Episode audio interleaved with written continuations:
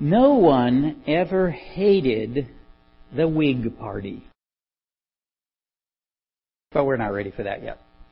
Let's first join Jesus and the eleven who love him as he is teaching them the very night that he is betrayed. This is my commandment, that you love one another as I have loved you. Greater love has no one than this, that someone lay down his life for his friends. You are my friends if you do what I command you. No longer do I call you servants, for the servant does not know what his master is doing, but I have called you friends. For all that I have heard from my Father I have made known to you. You did not choose me, but I chose you, and appointed you that you should go and bear fruit, and that your fruit should abide, so that whatever you ask the Father in my name, he may give it to you. These things I command you, so that you will love one another. Jesus starts and ends with the need for us, okay, well, them, to love one another. This is what we as Christians love to hear. You know, ah, to be surrounded in active, living love. This was the first way Jesus had told them earlier that they could be identified as his disciples. A second way, if you've been here, to tell was by observing the fruit they bore. Those who were his would bear fruit that would last eternally. Changes in their lives, changes in the lives of those they touch, their neighbors. Here he adds a third identifier. His friends will do what he commanded. He also clarifies, once again, how a person comes to God. It's not some great thing in us. It is His act in loving us, in choosing us. And He chooses us. He makes sure they understand we will, in fact, bear fruit. if He chooses us, there we go.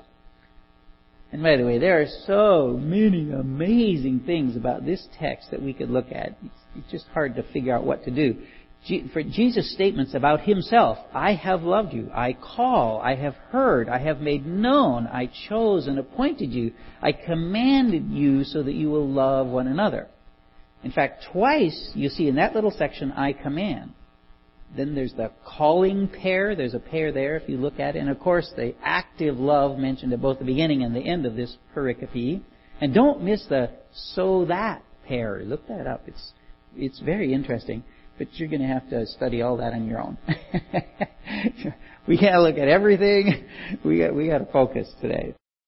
So to achieve this focus, we might ask this question. Why does Jesus go back over all this again? I'm, this is pretty much all repetition from what he's already said. And why add the encouragement about being his friends, and friends by his choice? Why the careful, repeated instruction about living love. Because he next has to tell them a very hard truth. The focus of our study today. They will be hated for their love. If the world hates you, know that it has hated me before it hated you. If you were of the world, the world would love you as its own. But because you are not of the world, that I chose you out of the world, Therefore the world hates you. Remember the word that I said to you, a servant is not greater than his master. If they persecute me, they will persecute you. If they kept my word, they will keep yours. You see, no one ever hated the Whig Party. You remember the Whig Party? Yeah, who's the Whig Party? Before the Civil War, they were the political party that wanted to keep America strong. Ever heard that before? They were the established party, the conservatives of American politics. They wanted to conserve America. Keep America, America. keep it in one piece. they were supposed to be the good guys. But they had become nothing but a group that wanted to keep things the same. To conserve what was America at all costs. But not everything in America should be kept like slavery. If you haven't read Uncle Tom's Cabin, do, read it. You can't understand the horrors of the racially based slavery that polluted our land. By the way, Uncle Tom was the hero in the story. Most people have no idea that. He's the hero in the story. And, and another, by the way, for a white woman of New York, she wrote the book, to call a man uncle was to give him honor. To give a black man honor. Uh, the title, everything in the book was designed and did, it was designed to shock those in the northern states. Shock them into finally understanding the innate evil of American slavery and the necessity of its elimination. One more aside that I didn't write. Abraham Lincoln was said, "What do you feel about freeing the slaves?" And he said, uh, "I don't really think it was me. I kind of think it was Mrs. Stowe, the woman who wrote that book." If you haven't read Uncle Tom's Cabin, get a copy. It's absolutely amazing. Ah, but the Whig Party. The Whig Party didn't stand against slavery. Truth is, they didn't stand against anything. Just let's keep America strong. so nobody hated them, but nobody loved them either. So a group, group, a group of people came together, mostly out of that party, to form another. One that had purpose. In fact, a single purpose. Finish the job the founding fathers started. Make all men free. Yeah, I know we have the woman part, but that comes later, you know. Let's solve one evil at a time, you know, you gotta focus. But eliminate slavery now. A political party with one central focus, that's never gonna work. but it did.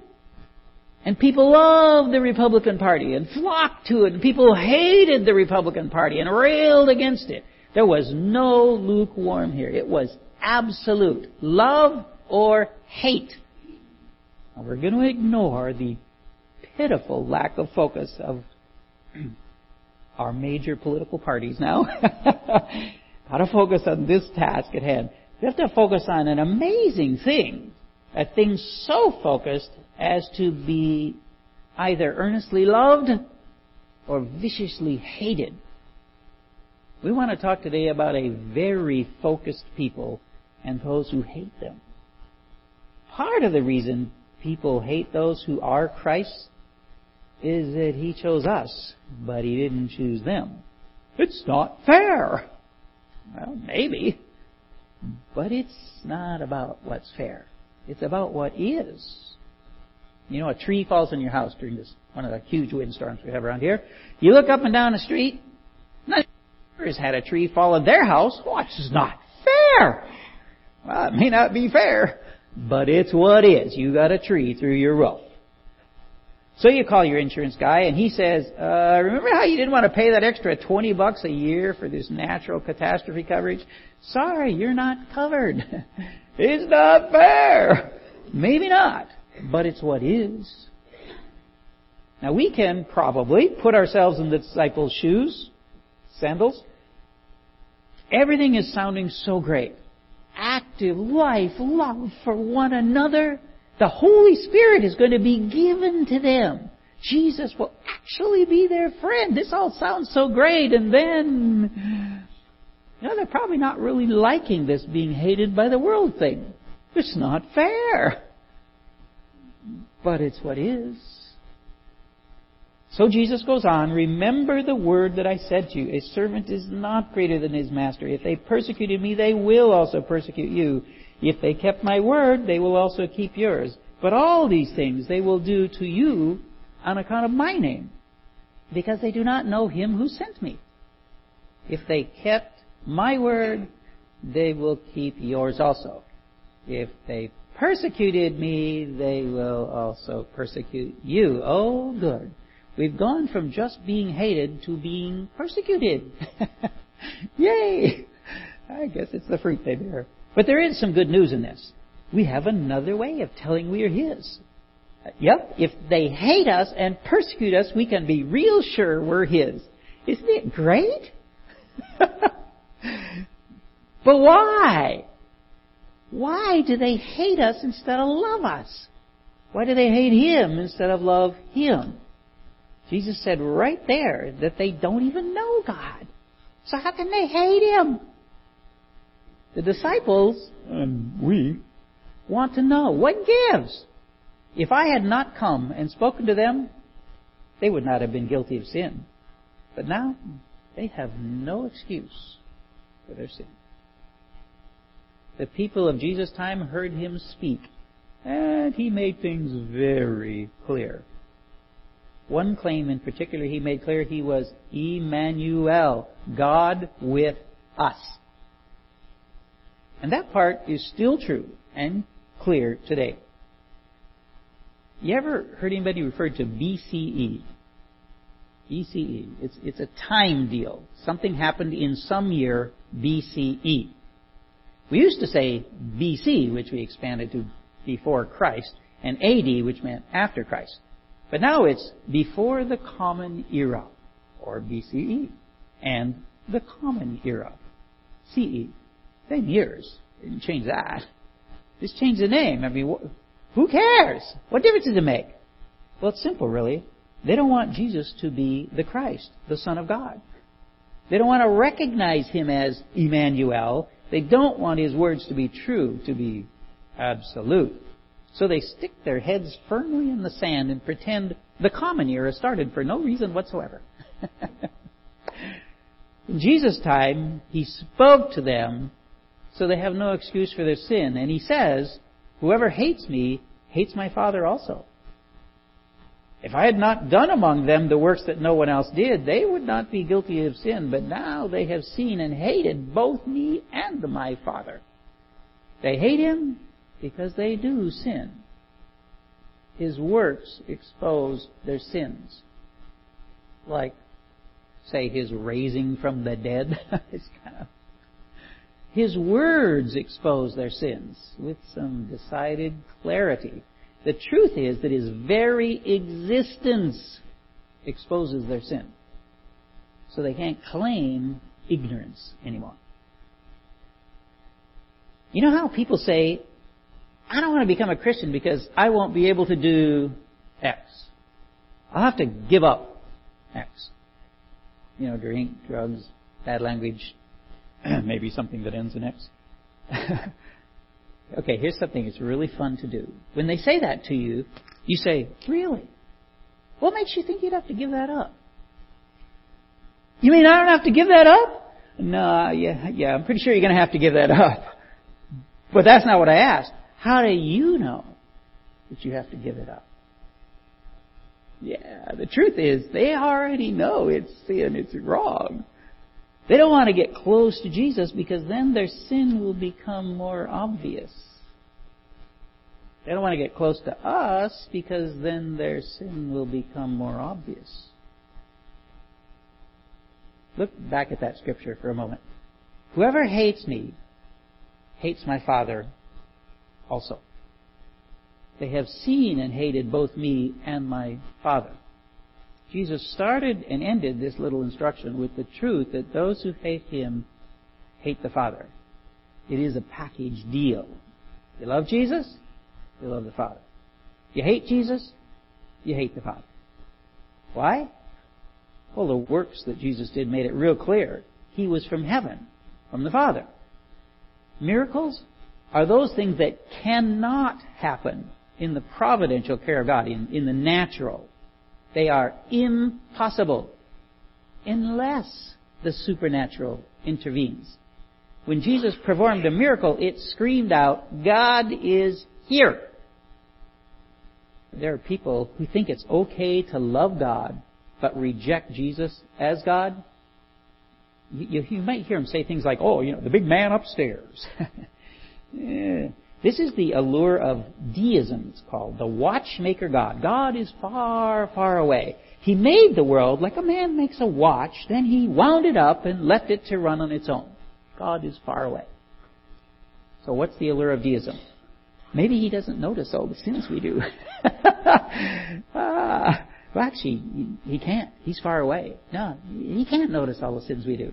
Or call us to account for them. but a God that is with us, whose words can be heard, whose works could be seen, there is nowhere to hide. That's why they say BCE. That's why so many people don't want to accept that Jesus performed miracles. One more little side note. I love these. I hope you do. when people try to tell me why there can't be miracles, I try to jump in before they say something really stupid. The only reason people believed in miracles back then is because they didn't know that they were impossible. They were just uneducated people. Okay, that's that's just brain dead stupid. Think for just a second. If they didn't know it was impossible, why'd they get so excited? If people don't know curing blindness by smearing mud on a guy's eyes was impossible, why did everyone talk about it? If they don't know coming out of the grave was impossible, why did they give their lives rather than say it wasn't true? Miracles cry out, there is a God who is near us. In fact, they scream out, there's a God who is with us. And nobody can hide from their sins anymore. So no, you can't love God and not love Jesus. His words and His works make it clear that you cannot. He is God with us. But what about our words and our works? Do they make it clear that God is with us? Does your life shout out, God is not far away? He's right here with me. Hmm.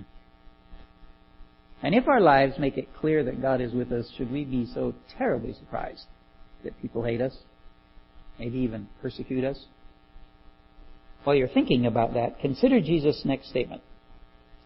But the word that is written in their law must be fulfilled. They hated me without a cause.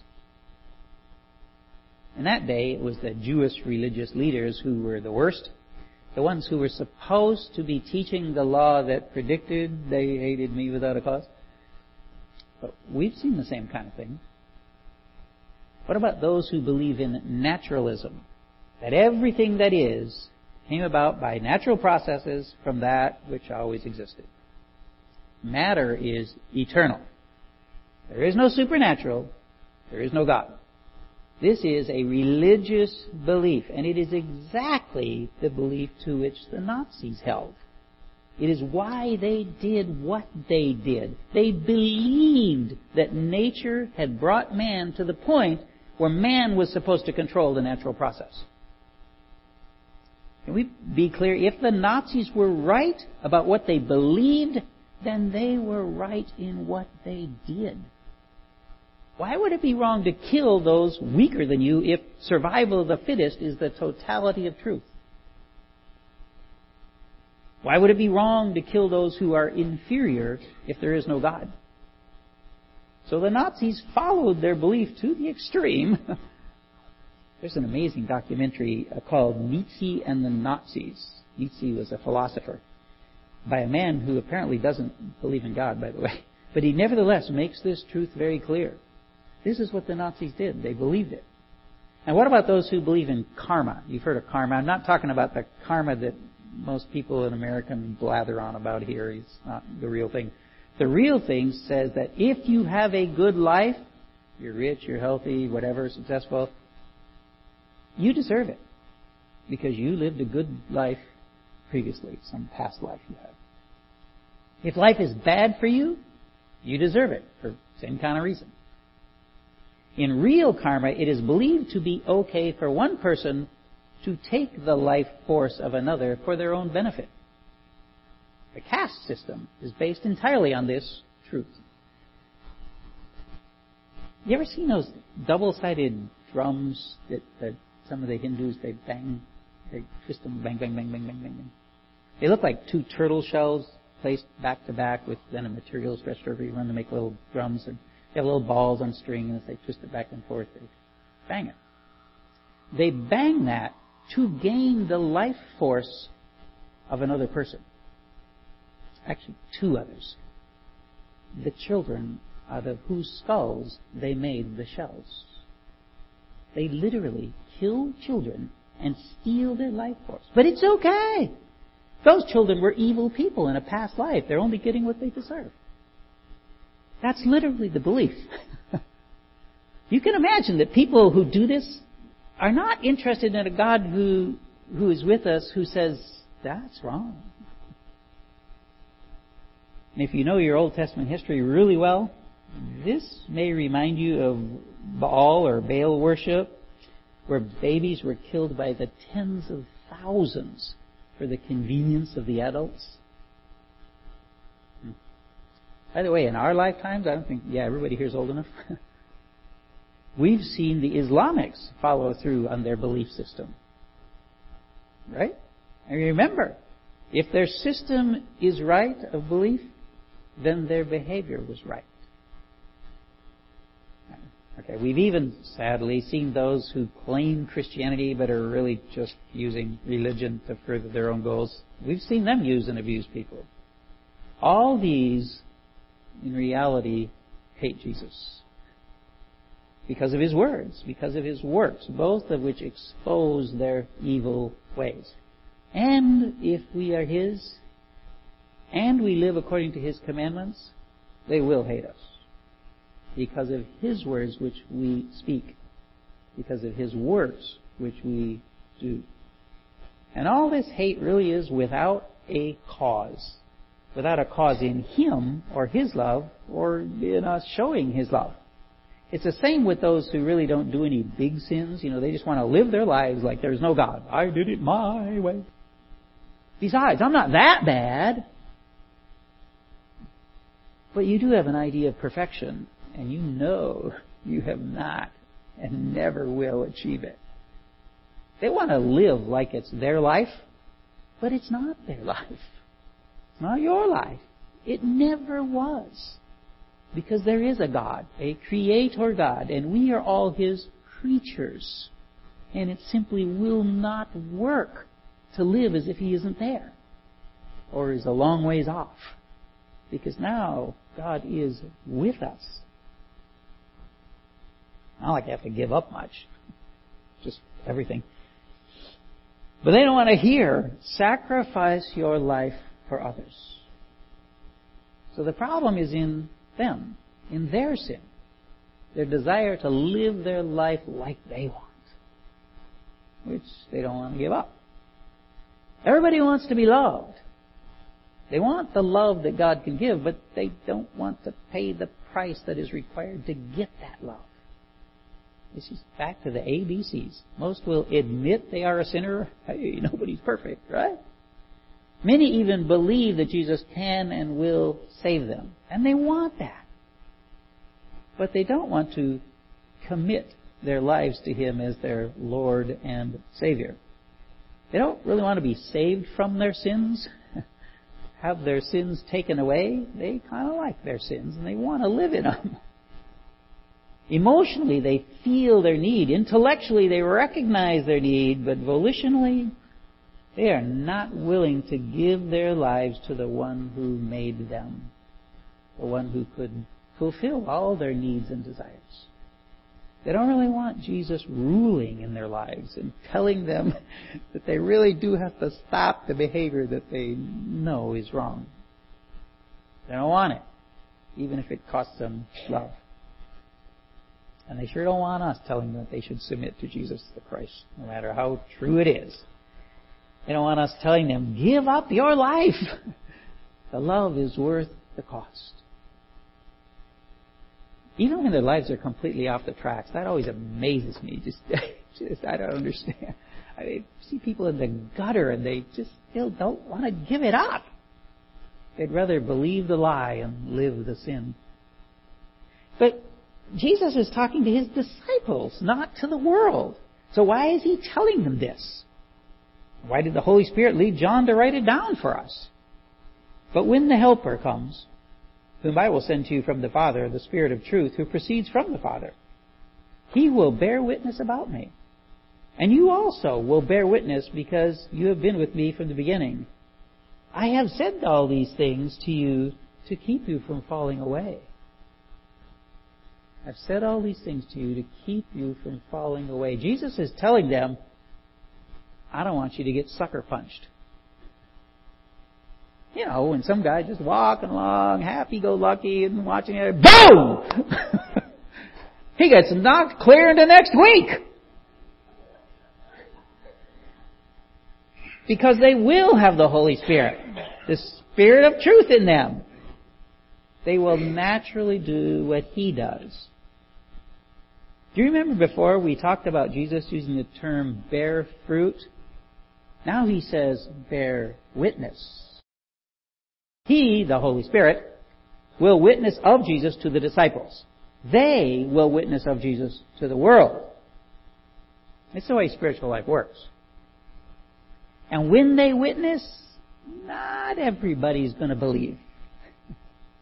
And some will strike out at them. The apostles are going to get punched. So be ready for it. They will put you out of the synagogues. Indeed, the hour is coming when whoever kills you will think he is offering service to God. The Jews love hyperbole. Big, expansive ways of thinking. They're going to kill you. They even exaggerate to make a point. This wasn't hyperbole. The disciples, as far as we know, every one of them will be killed because of their belief in Jesus. They will get punched. Now, usually we we just have bad things said to and about us. when my oldest brother Doug died, this happened to me. Doug was a was real well known in the Christian community down where he was. He wrote music for the various churches. He did a lot of arrangements. And when he died, six different pastors spoke over the time that all the family was there, and some variation, every one of them, some variation of admit, believe, commit. We had we had Presbyterian pastors, we had a Roman Catholic guy, we had a Baptist guy, we had all of them, every last one of them. Then the family all gathers together, and Doug's widow Sandy pours out her heart. Doug would want me to talk specifically to those of you who don't believe. You've got to commit your life to Christ oh. So, just a short while later, we all go out to dinner, and I end up in a car with just my two unsaved brothers. Let's just say they unloaded on me, both barrels. I got 45 minutes of how can I say, vicious tongue lashing. I mean, they couldn't do it around, around my, our parents or around Sandy. So I got punched. really good. Why? Because they know the sin in their lives. By the way, they know I know too. they don't like to be reminded of it.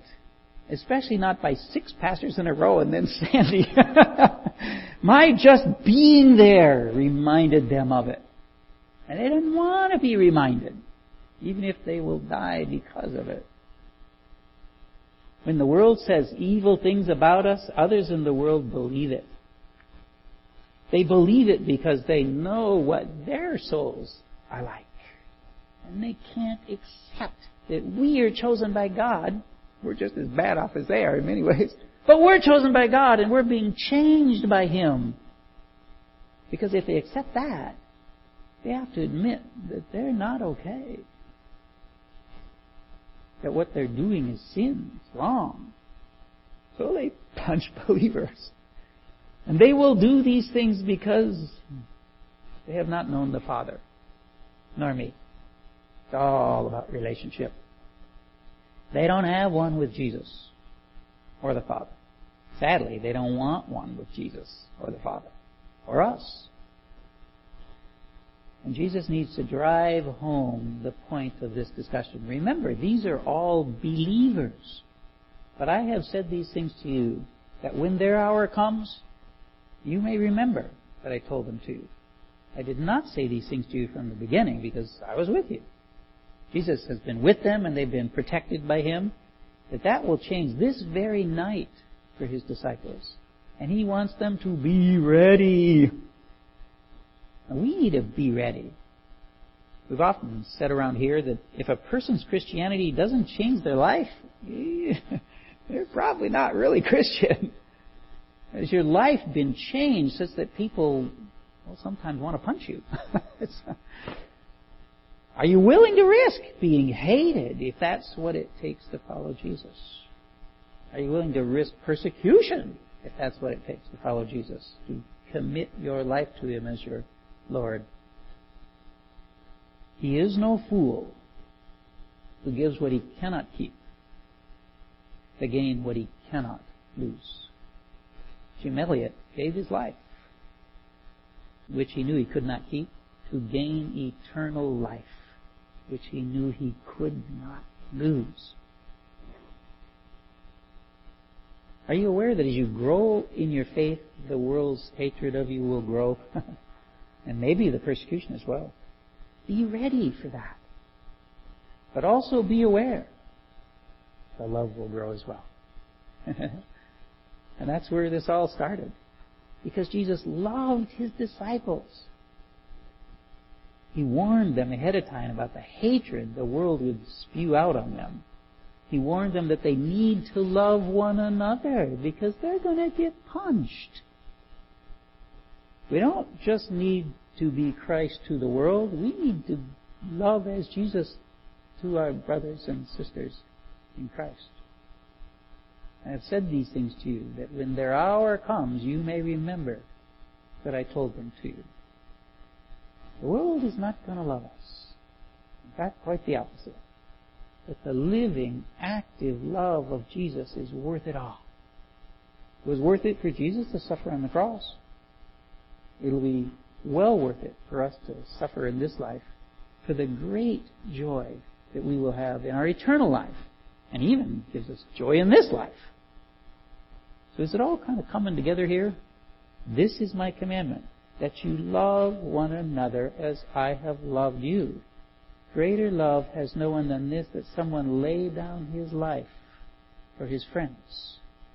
If you love Jesus and live according to his commandments, if you bear witness of Him, you're going to get hated. But the love of Jesus and the living, active love of your Christian sisters and brothers, it's greater. And it'll outlast and overwhelm all the evil that ever was. So, you're going to be a member of the Whig Party? you're going to stand up for what is right for Jesus Christ.